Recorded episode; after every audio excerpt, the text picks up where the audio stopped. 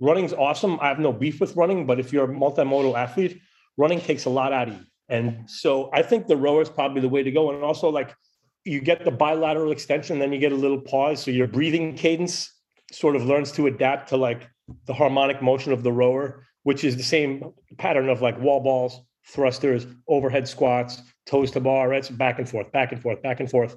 Whereas the bike, again, I love the bike. I spent half my life on the bike, but if I had to pick one, I'd probably pick the rower for those reasons.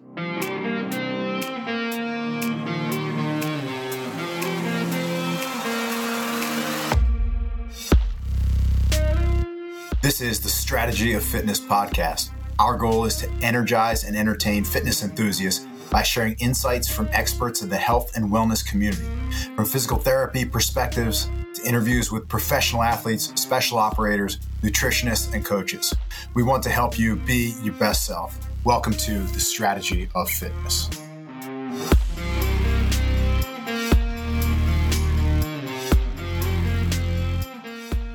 Welcome back to the Strategy of Fitness podcast. My name is Nick Cressy, joined weekly by Dan Gorin and Rob Rowland. What's up, guys? I just got the madness, man. Been watching basketball a lot this weekend. Nikki, you've opted not to watch basketball and to watch wrestling based on uh, the furious texts of last night. Yeah, definitely watch the NCAA championships. Always watch that. Very fun.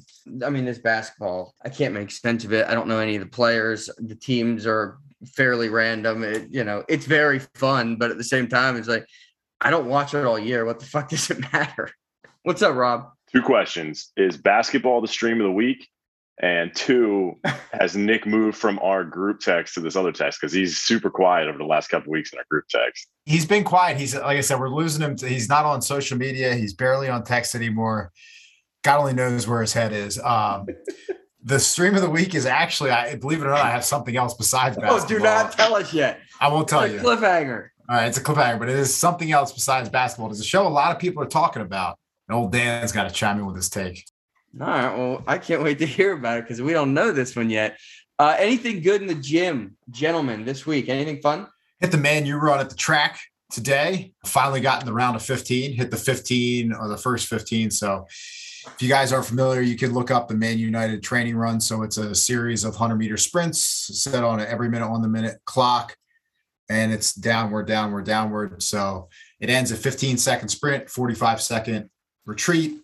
You had to hit that three times. I hit it once. I've never done that before. So that was pretty cool. And it is 100 yards, not 100 meters. So that definitely makes a difference too. So it's tough to tell if I'm getting better or I just did the actual workout the way it was intended. But definitely better than last time I went for it. So that was fun.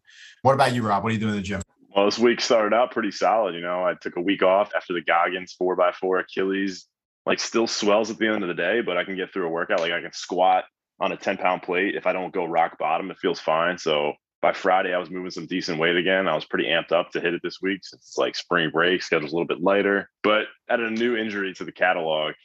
It's, it's TBD how how bad this is going to be. Yeah, I, I, I tweaked the hammy pretty good on a pretty dramatic shopping cart injury. Can you So please th- give us details? Yeah, we need the deets.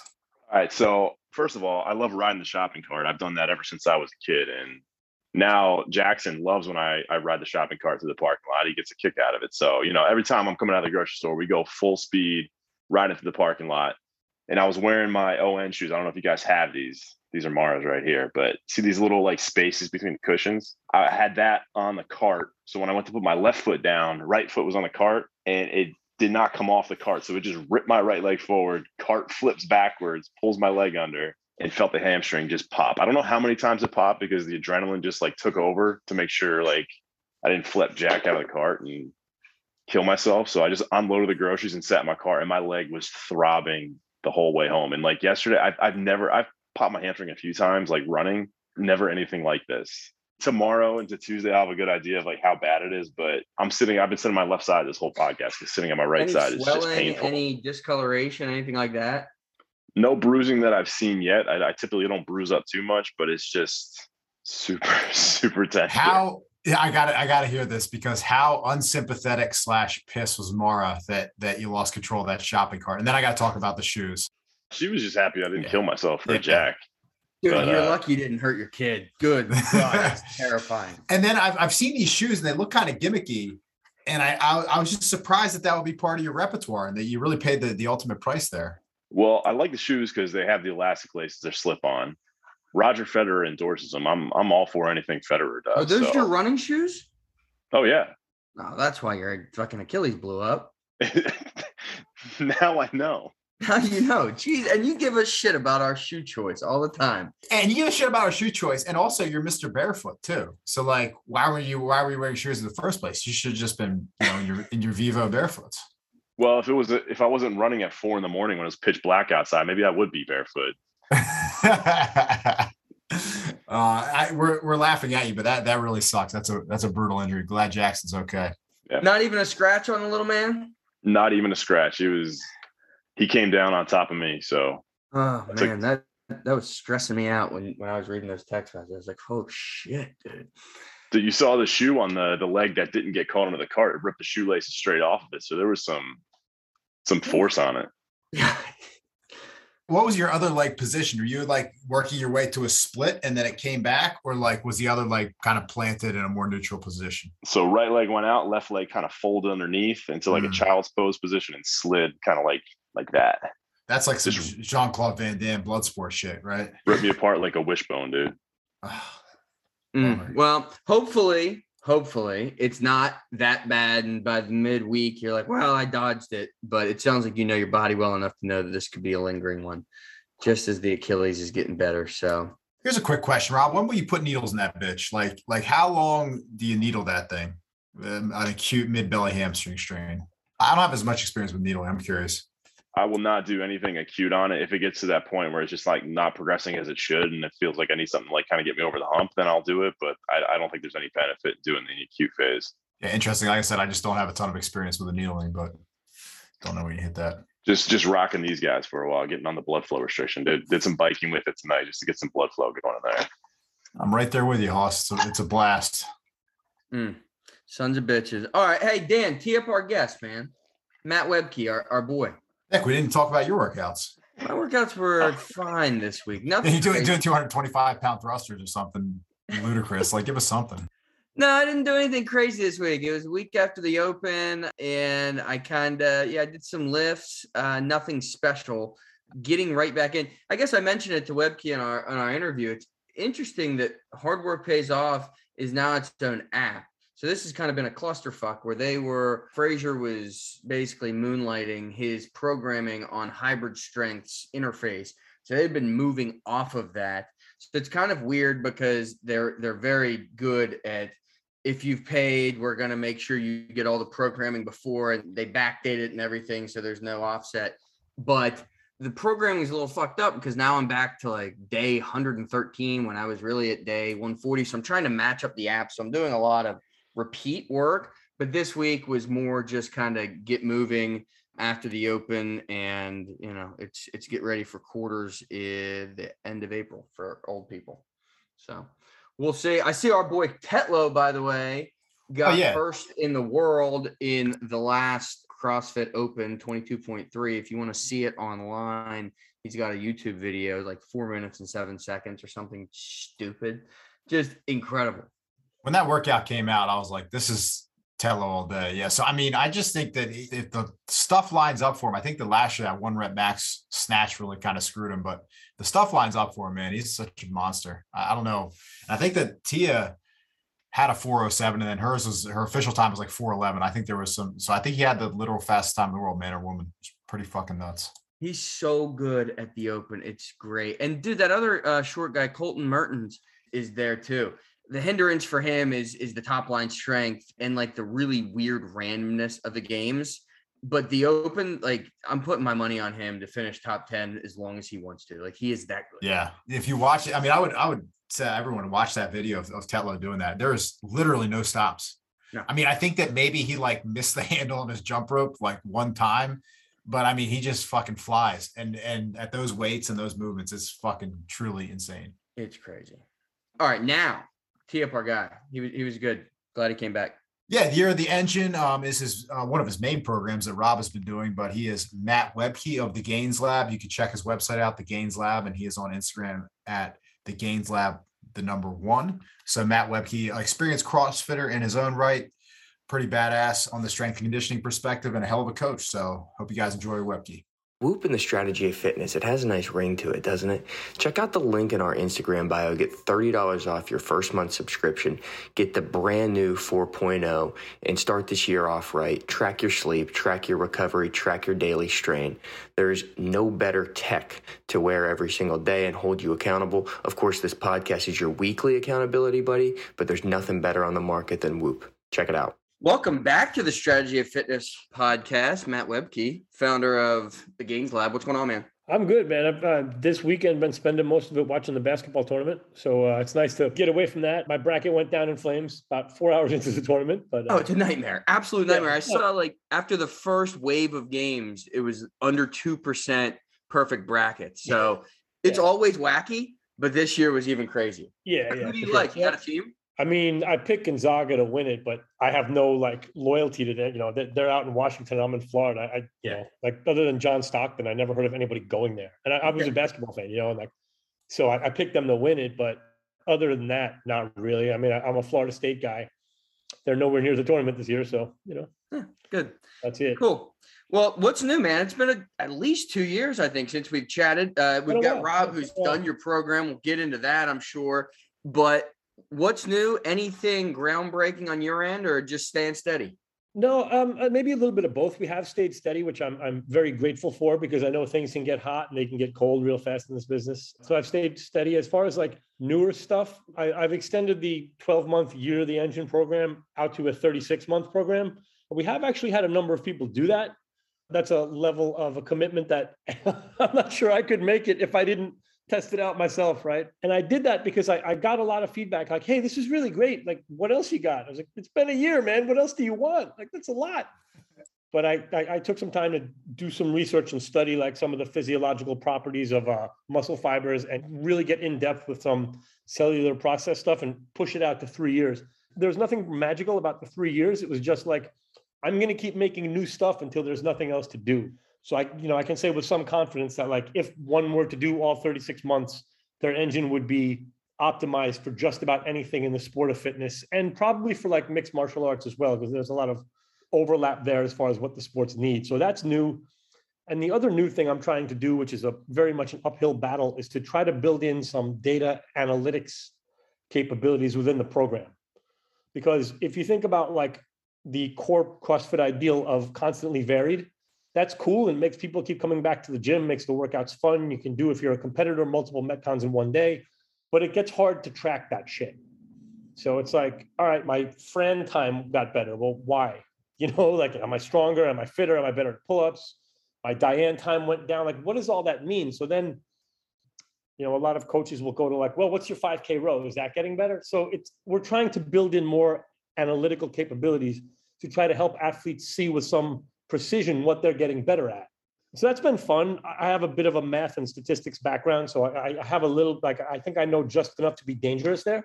We're starting to make a little progress on that. So that takes up most of my time, and then you know the one-on-one coaching with my athletes. That's basically like 18 hours of every day. Yeah, I love that you're doing the data, and the analytics for specific workouts. Have you gotten to a point where you can maybe think of like, it seems to me, I, have thought about this myself, strategically narrowing that down to maybe 10 to 15, maybe even 20 major components. Let's say you have Fran, let's say you have a 2K row, 400 meter run, so you know, a 5K run, you know, what, what are your thoughts there? question. And, and the answer is like, sort of on the conditioning side with like the year of the engine, which is now the three years of the engine, not a great tagline, but that's what it is we started breaking everything down to like your pace per minute, whether it's calories or meters or, or, you know, what are you doing per minute? And then that allows us to compare like a high intensity interval day with a long, slow, you know, endurance day with with a time trial day. Like, and the ratios among the different day types actually are really interesting and gives us some insight into like if you have a fast twitch bias or slow.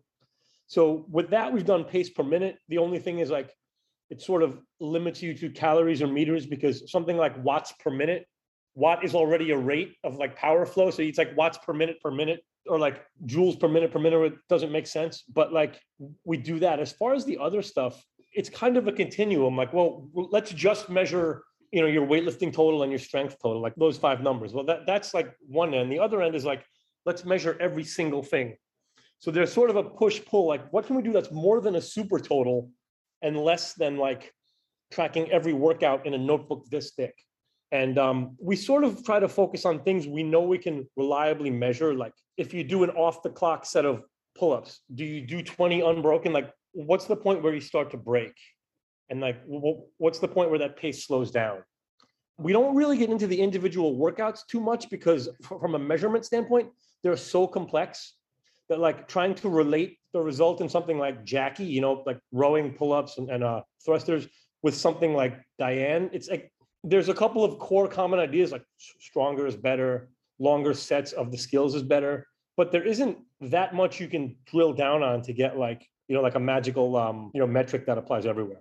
It's a constant push pull. And really what we're trying to do is give something to an individual athlete that they can kind of look at their own performance go, okay, I'm getting better here, here, and here, but not here. And we, we sort of like philosophically look at it as like, everybody's doing a group program, but why don't we try to do a program that's like your program for you rather than following the group? So there's a lot of push pull. We don't have a, a great answer yet, but it's an ongoing process. Matt, I love the the data stuff. I nerd out on it quite a bit.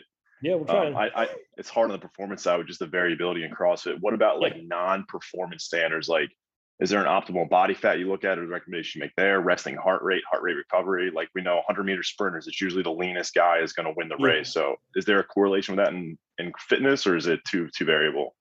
Well, I'm sure there is a correlation, but it's hard for us to get at that data because a lot of our athletes are um, remote.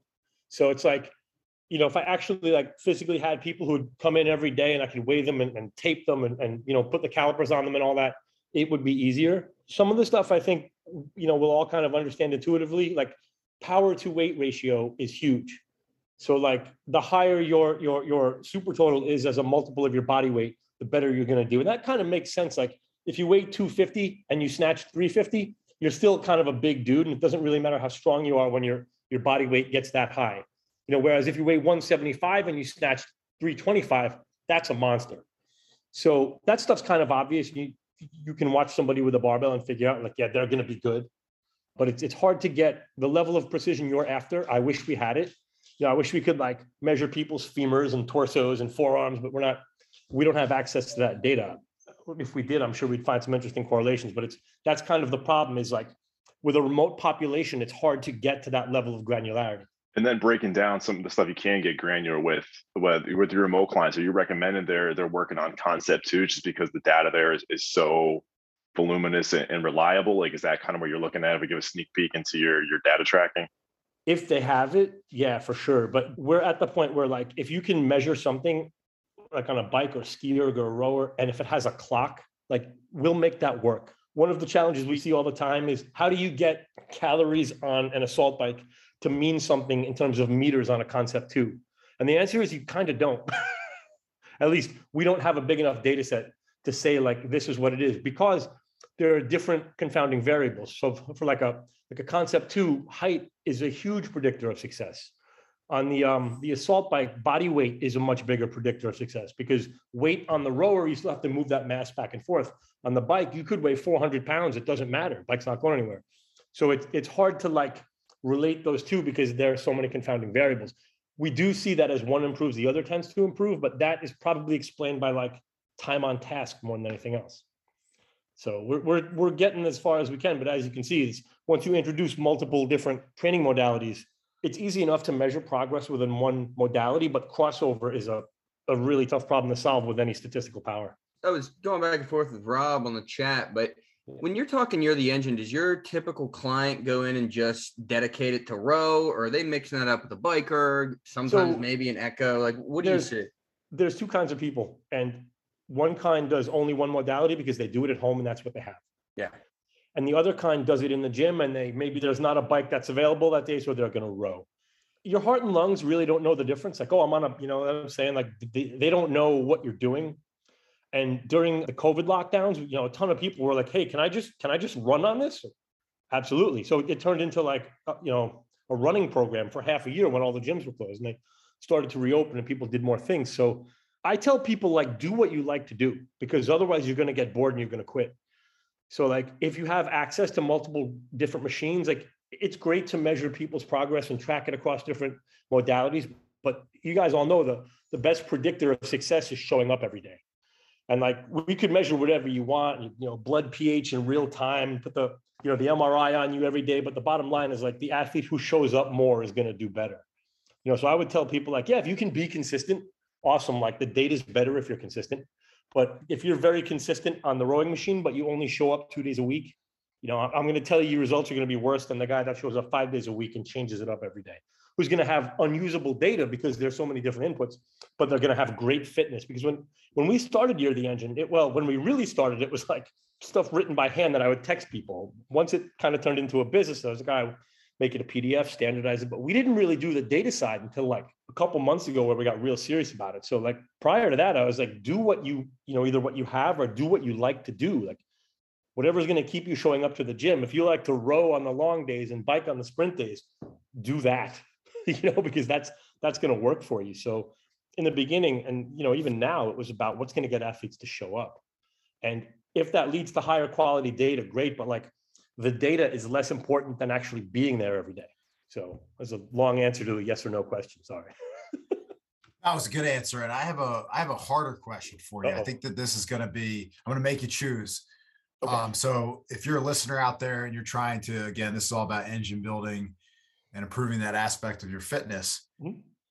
For you, Matt Wiebke, you have to choose one tool, be it running, be it the skier, be it the rower, the concept two the assault bike. You could throw anything else in there what's the most transferable to multiple modalities in terms of in terms of okay uh, so if i were a crossfitter i would say probably rowing because you have the bilateral extension and the upper back stuff um, from the pull and some hip extension and also it's fairly low impact so one of the key considerations if you're a crossfitter or multimodal athlete is like you have to do a lot of stuff so a lot of people will argue that like running is the best way to build your engine because you have to carry your body weight that might be true, but if you also have to squat and deadlift and press and do cleans, running t- takes a lot out of you. And if you're not, you know, an experienced runner, it's hard on your joints. That hard on your joints wear and tear is going to beat you up pretty intensely when it comes time to lift. Now, it, if you happen to be 5'10, 165, and you've been a runner your whole life, hey, God bless you. But at that build, you're not going to be that strong. So you need to be in the squat rack more anyway.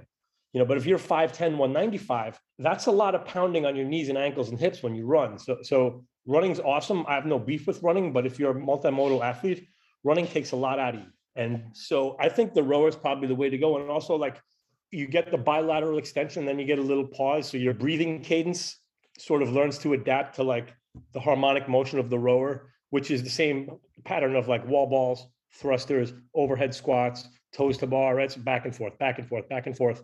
Whereas the bike, again, I love the bike. I spent half my life on the bike, but if I had to pick one, I'd probably pick the rower for those reasons. So another reflection question now, a few years of the data with the, the year of the engine. Mm-hmm. Have you gone back and tweaked that that year at all? Or is that, that truck, just based on physiology? That's tried so true. we have tweaked it a little bit, but the tweaking has been changing the, the balance. The key idea of the program is that different intensity levels target different muscle fiber types, and you get a broad spectrum adaptation across all muscle fiber types. It's not just endless zone two. It's not just intervals as fast as you can go. It's not just sprints. It's a balance of activities. So the sequence of the stimuli hasn't really changed because that's based on what muscle fibers react to and cellular processes. What we have tweaked is the balance of intensity within each of the phases. So, like, we added some more zone two time in the first phase because when I switched to a 2.0 version, and put all the numbers in a spreadsheet. I was, you know, we could add a little bit more. We didn't add 50% more, it was like 10% more. And then there's a second phase which deals mostly with like slow twitch stuff. We added a little bit more sprinting into that because we had absolutely none. We realized we need a little more ultra high intensity to balance a lot of time spent in zone two. So we did make some tweaks, but they weren't wholesale changes. They were like, you know what, like that could be a little bit more precise so when we really looked at the numbers, we, we, we changed it. But some people who went from 1.0 to 2.0 in the middle of the year are kind of like, hey, this version 2.0 is different. Well, yeah, it's a little different, but we're talking like 15 minutes per week in zone two difference. Like it's not that different. We didn't tear it down and rebuild because the initial foundation was physiologically right. But this is kind of like, all right, this is what we need, but let's optimize, refine a little bit. And then if there's ever a 3.0, it's only going to be like making the technology better. We're not going to change anything else because we we got it right where it needs to be now. What's your clientele look like that augment the Year the Engine with applied power or dominate or whatever? We have quite a few people who, who come to us and go, you know, I've been on Year of the Engine for like six months. If you know me, you know I'm always on the run, up early and home late. So having a three hour morning routine isn't really in the cards for me. What is in the cards is AG1. It's a fast way to get vitamins and minerals I need to perform. I first gave AG1 a try because was, I wanted a single solution that helps support my entire body by filling in nutrient gaps and simplifying my morning routine. Since drinking AG1 daily, I've always felt strong and energized and ready to attack the day.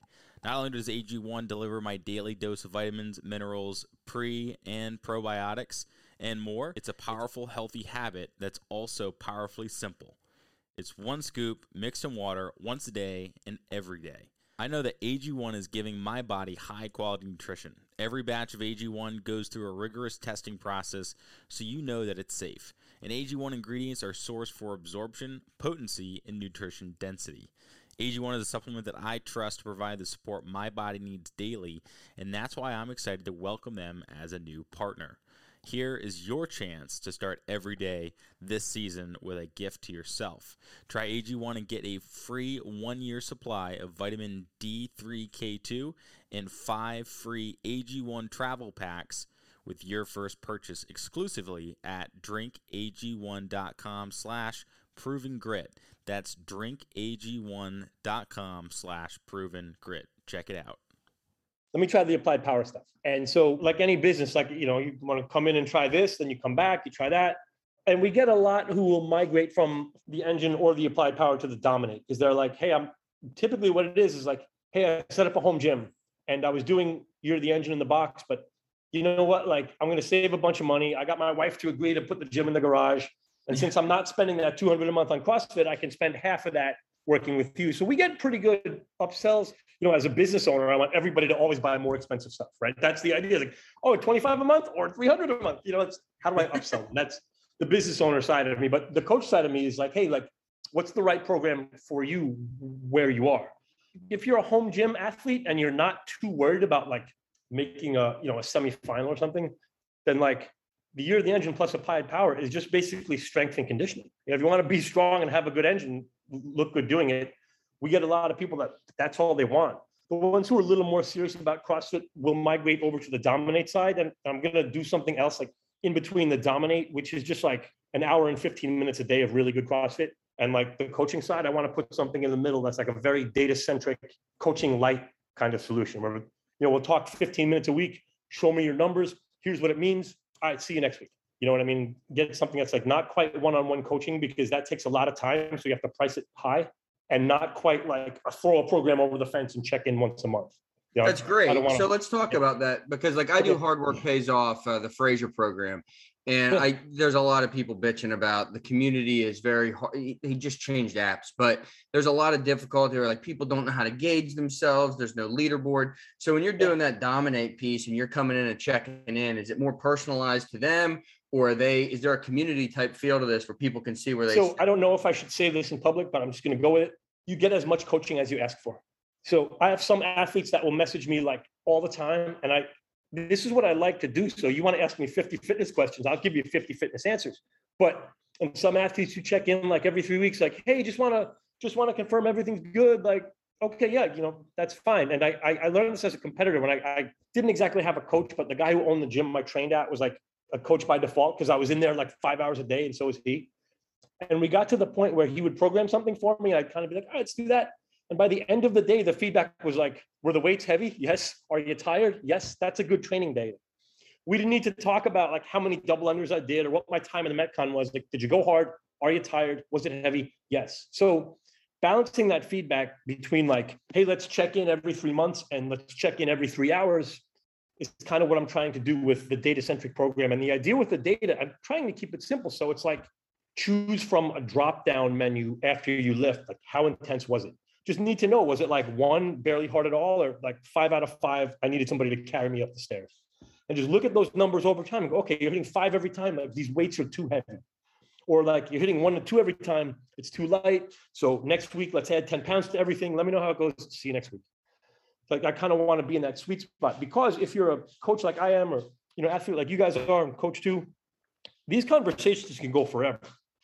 Like if you text me and said, I want to talk till 4 a.m., we're going to rotate out every 15 minutes. I could do it because I just I can talk about this stuff all day. So I'm trying to like bracket my own proclivities to just talk forever and also give my athletes some sort of balanced feedback to actually look at it and go, yeah, that actually did make sense. I'm going to do that and come back to you. So I'm trying to like provide value while also like boxing in my own worst impulses to talk forever. Just for simplicity's sake, you can kind of drive yourself nuts. And I think that the people who are, you know, maybe just on training on their own, think about what zone they're in and what their heart rate is and, and kind of where they sit. For you, I love the RPE scale, rating of perceived exertion. You just go zero to 10. Give us a great rule of thumb, low steady state cardio, kind of that typical zone one, zone two what's a good RPE? And then as far as the anaerobic side, the glycolytic side, the highest level, what's a good RPE to, to shoot for so with those types of workouts? We, um, some people will message me like, hey, should I use the heart rate monitor? Like, well, if you have it, yes.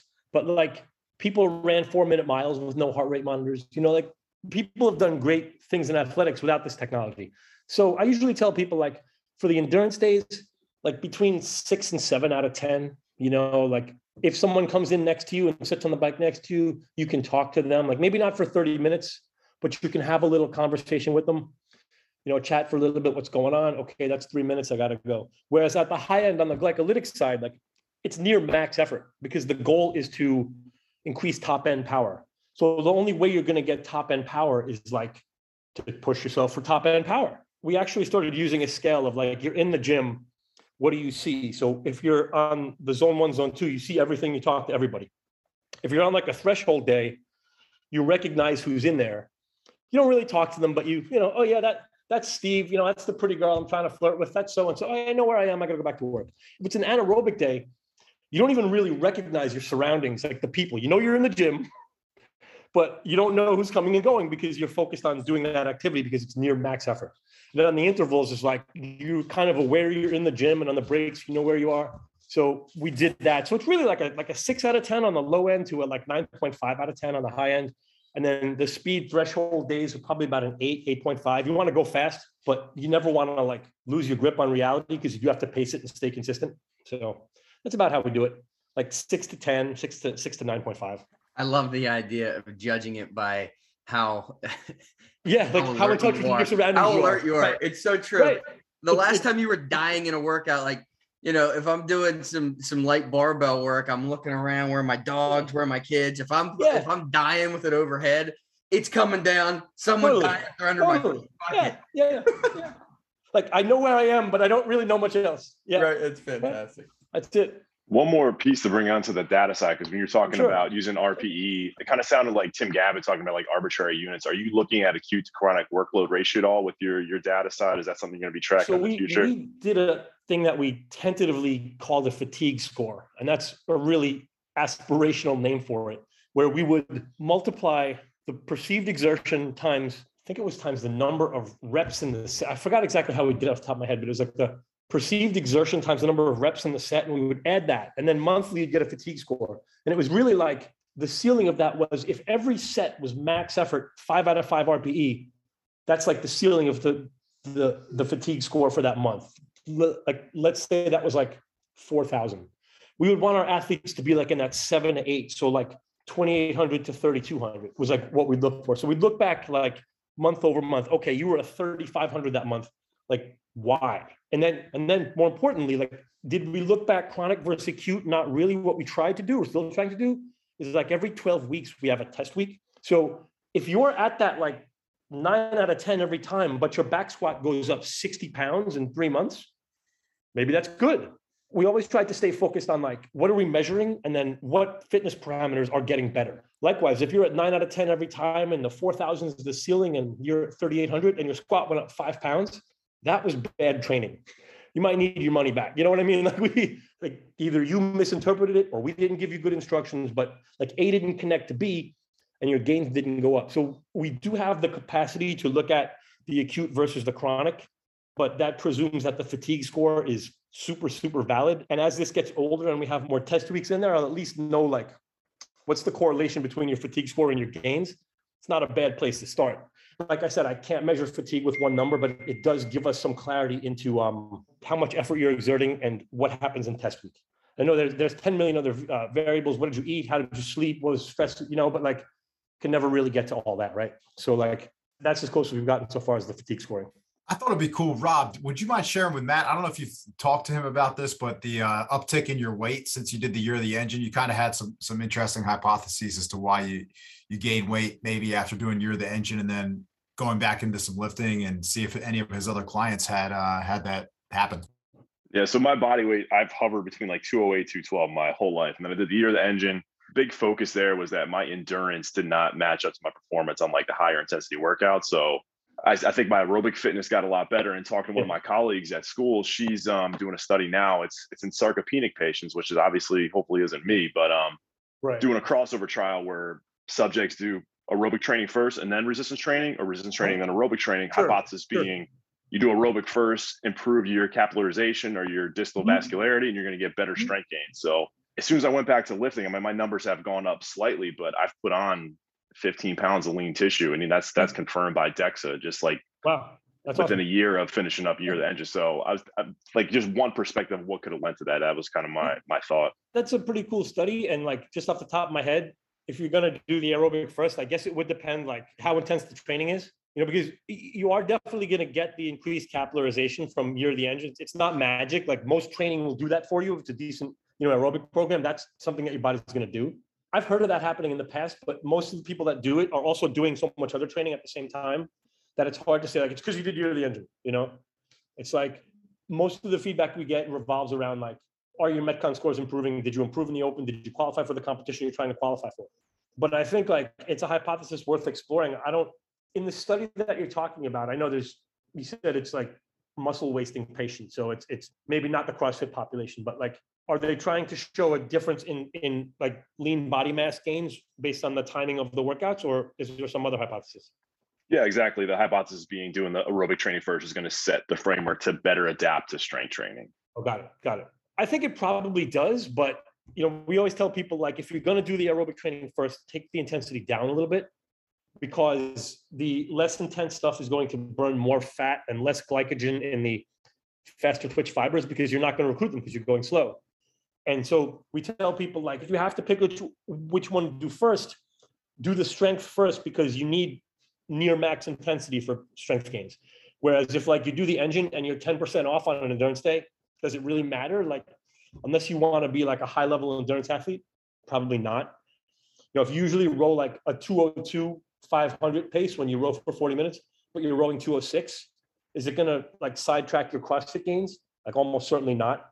But if you do the rowing first and you row a little faster, but now you're gassed for the strength stuff, that's going to do more harm than good. So have I heard of that happening? Yes. But again, a lot of people come to us when they're already like pretty well developed strength athletes. So it's hard to say like, was it the year of the engine that helped with increased blood supply or like did they finally break a plateau that they've been trying to break break for three months? I wish I could answer that and say, yes, it's always year of the engine, like gain lean body mass, train with us. But I, I can't unfortunately can't support those claims as you heard it here first. Gain lean body mass. Um, you're the engine, 100% irrefutable fact. That's it. That's it. Write it down. Book it. How's your team grown, or has it grown, or stayed the same since we last spoke? I added a full time employee. He does a lot of the one on one coaching stuff. Um, he's out in Colorado Springs. I'm actually going out there in a little bit. We're going to host an athlete camp. Go back to the days of like Outlaw, right? What was that guy's name? Rudy. He used to do these camps up in New York and get like 80 people to show up. This won't be anything like that. This is like eight people who are already Gains Lab athletes. They're going to come out to Colorado Springs and and we're going to try to do a mix of like training and like an academic slash uh, lecture thing. So it's not all like, hey, let's come out and try to PR your power clean. Like, you know what your power, like, you know what it is. You don't need Matt and Paul and Zach to, to, to tell you how to power clean you don't have to PR today. It takes a lot out of you to PR.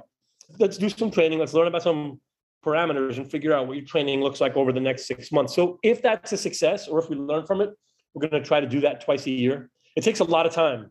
And like, if you're going to have people come to see you, I'm sure you guys are the same way. You can't fuck it up.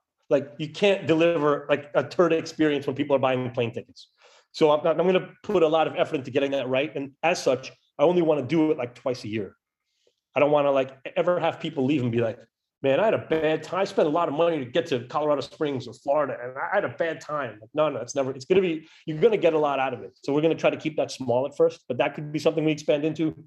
And I was thinking of doing something like a, I started to do this like a, a podcast series where I would take a take a scientific paper that's interesting for fitness athletes and try to like break it down into somewhat less scientific language so that people can kind of grow their knowledge just by you know by by listening to the podcast. But that's a huge time commitment as well.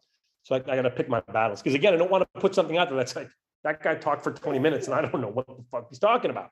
I had some So- thoughts to do that with this podcast, but it's slowly devolved into just talking about ourselves and, and, and, and basic, just general nonsense. We talk about fucking TV shows. So it's, it's, Hey, it happens. It's- man. People watch a lot of TV. yeah, it's, it's devolved quickly. it's hard, like you said, man. I mean, to go deep and then to be able to take an esoteric type conversation and make it 20 minutes easily consumable by the layman. Yeah. God damn, like that's a that's a lot of homework to It's- especially if you want to pump it out like eh, we, If we had started to do it, it's exactly that. Like if you tell people you can do it weekly and then you get into a topic that's really cool and it's like a 12 page paper, it could take days to do that. Right. And then, oh, by the way, there's people who pay me every month to coach them. So I should probably focus on that. Like, focus on the customers you have, not the ones you want, you know? So like it's it's a work in progress. I'm not gonna say it's never gonna happen, but I think I might have to do it like in the back office for a year and then like roll it out when it's ready Yeah. instead of saying, oh, it's coming because I do that at, work basically. We just we Yeah. we go deep into a subject and then we just let them go and we you know they look weekly.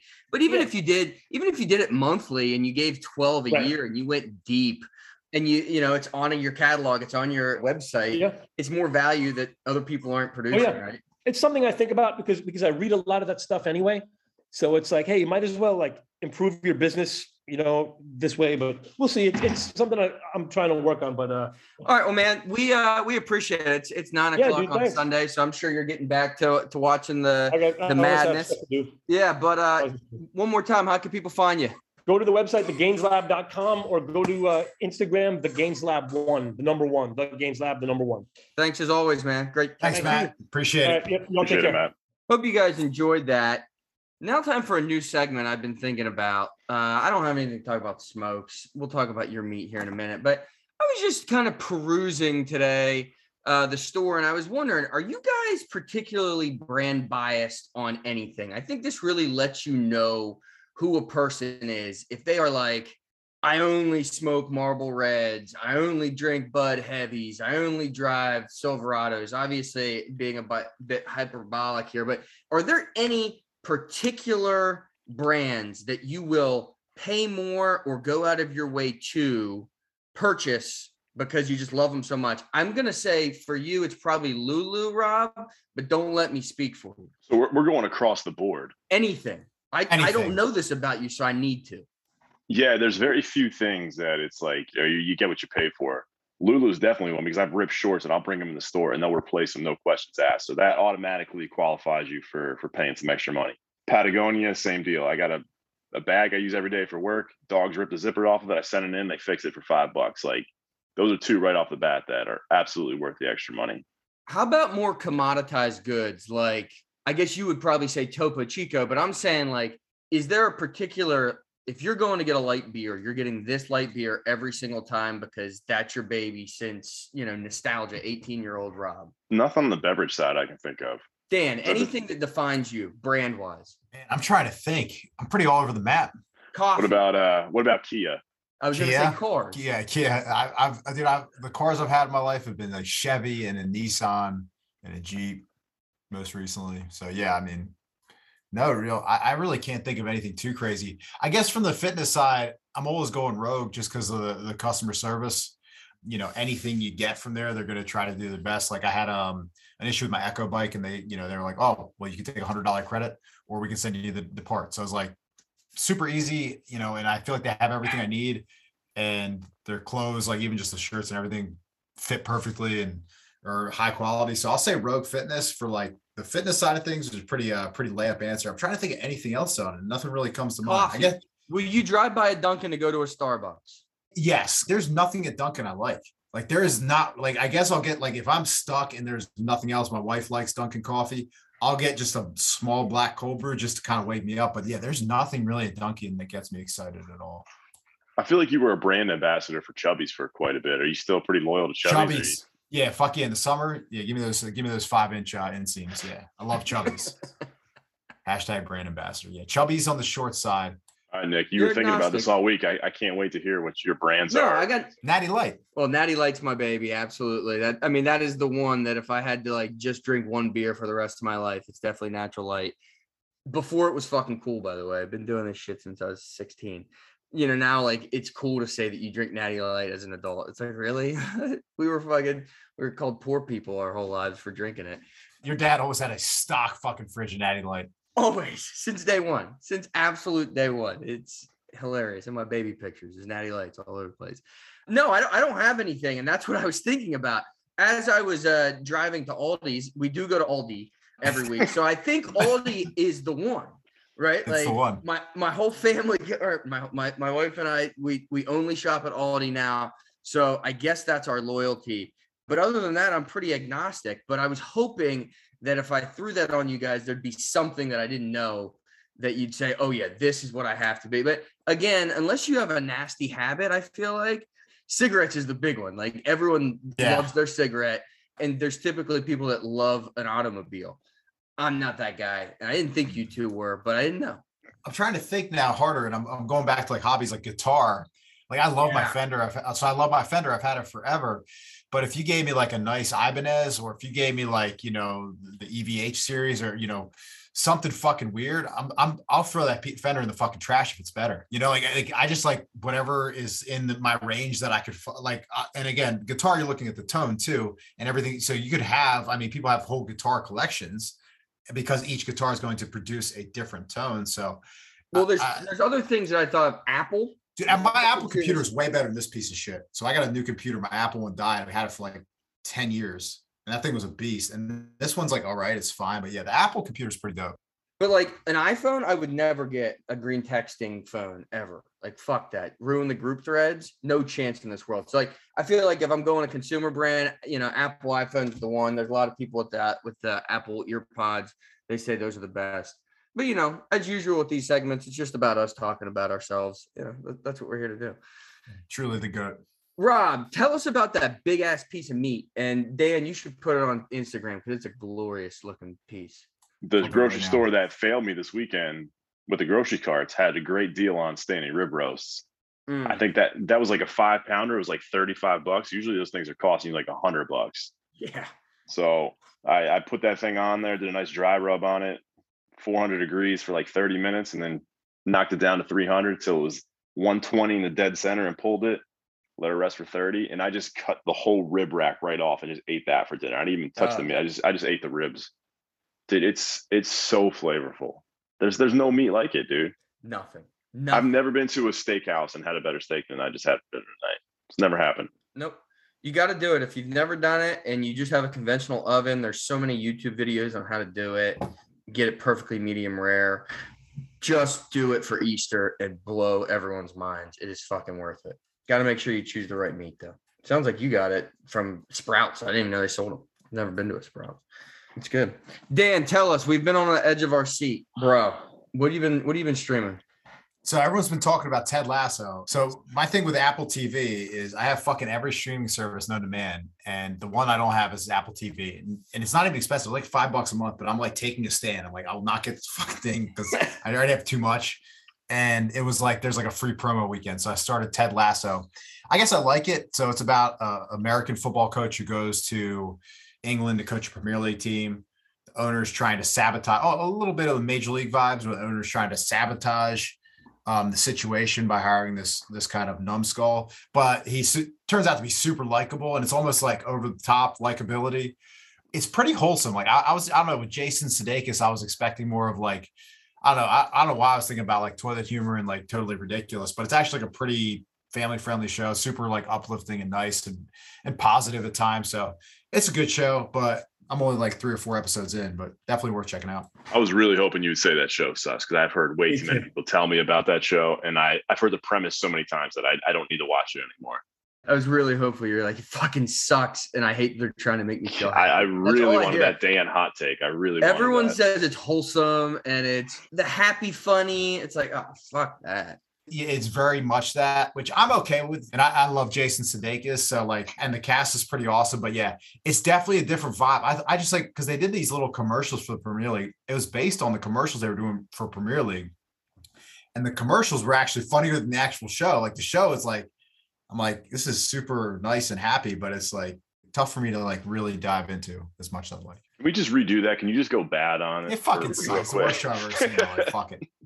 Fuck that stupid Thank show. you. Watch one episode of that, then one episode of the Righteous Gemstones. It'll be a perfect, delicate balance. There you go. I did finish Righteous Gemstones season two, and spoiler alert: first of all, Uncle Baby Billy. Just anytime I see the word baby, I got to throw Uncle and Billy.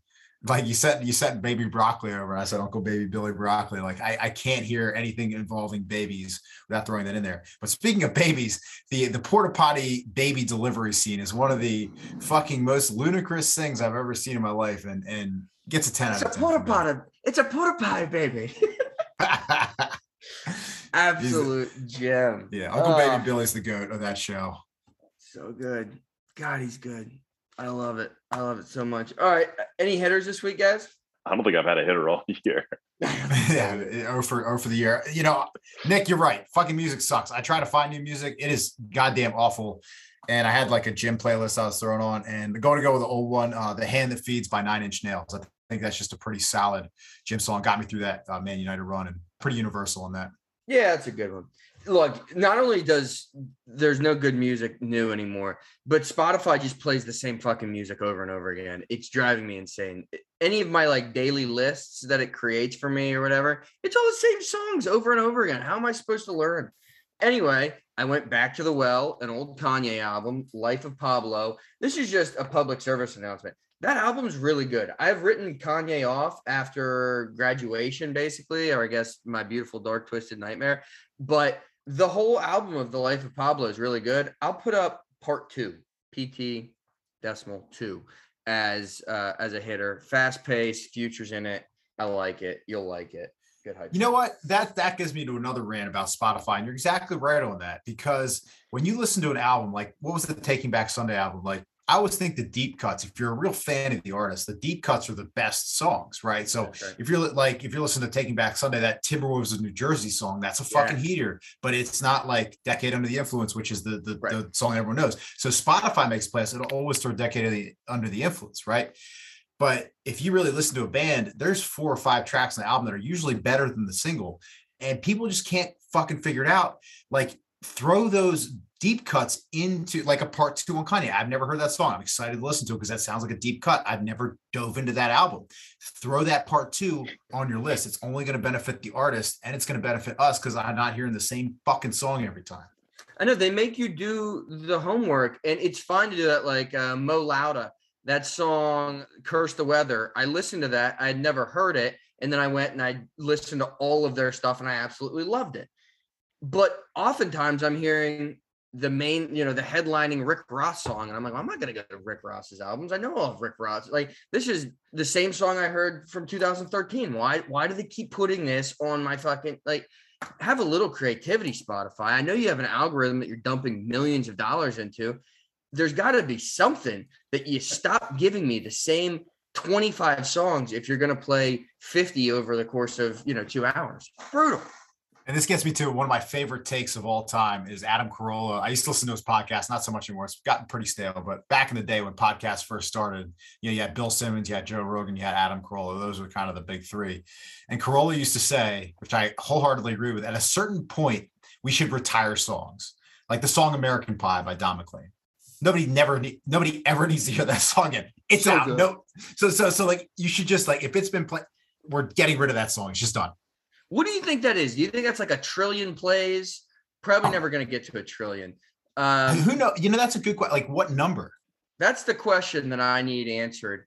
Cumulative on streaming services because there are billions of plays on some of these. You know, What number should we have to get to before we retire it? yeah, it's just done. Yeah, like yeah. you can buy the album still, or You can or listen to it on a physical record or CD, Right. but we, we we're done with streaming. It's done. It's not on the radio anymore. done with the it's not- radio. And I think honestly, it'd be pretty cool because they'd be fighting over the last rights on like the radio and the streaming services. It's like, oh shit, the Beatles, Hey Jude's got three more public Yeah, yeah. listens. Yeah, and Like, like, oh fuck, I gotta dial into Alaska's. They they got one of the three. I don't know how they'd regulate it, but I think we're onto something here. Absolutely fantastic, Dan. yeah, that's not my take. I, it's it's too genius of a take to be mine, but I'll fucking you can edit out the Adam Carolla part and I'll take credit for it.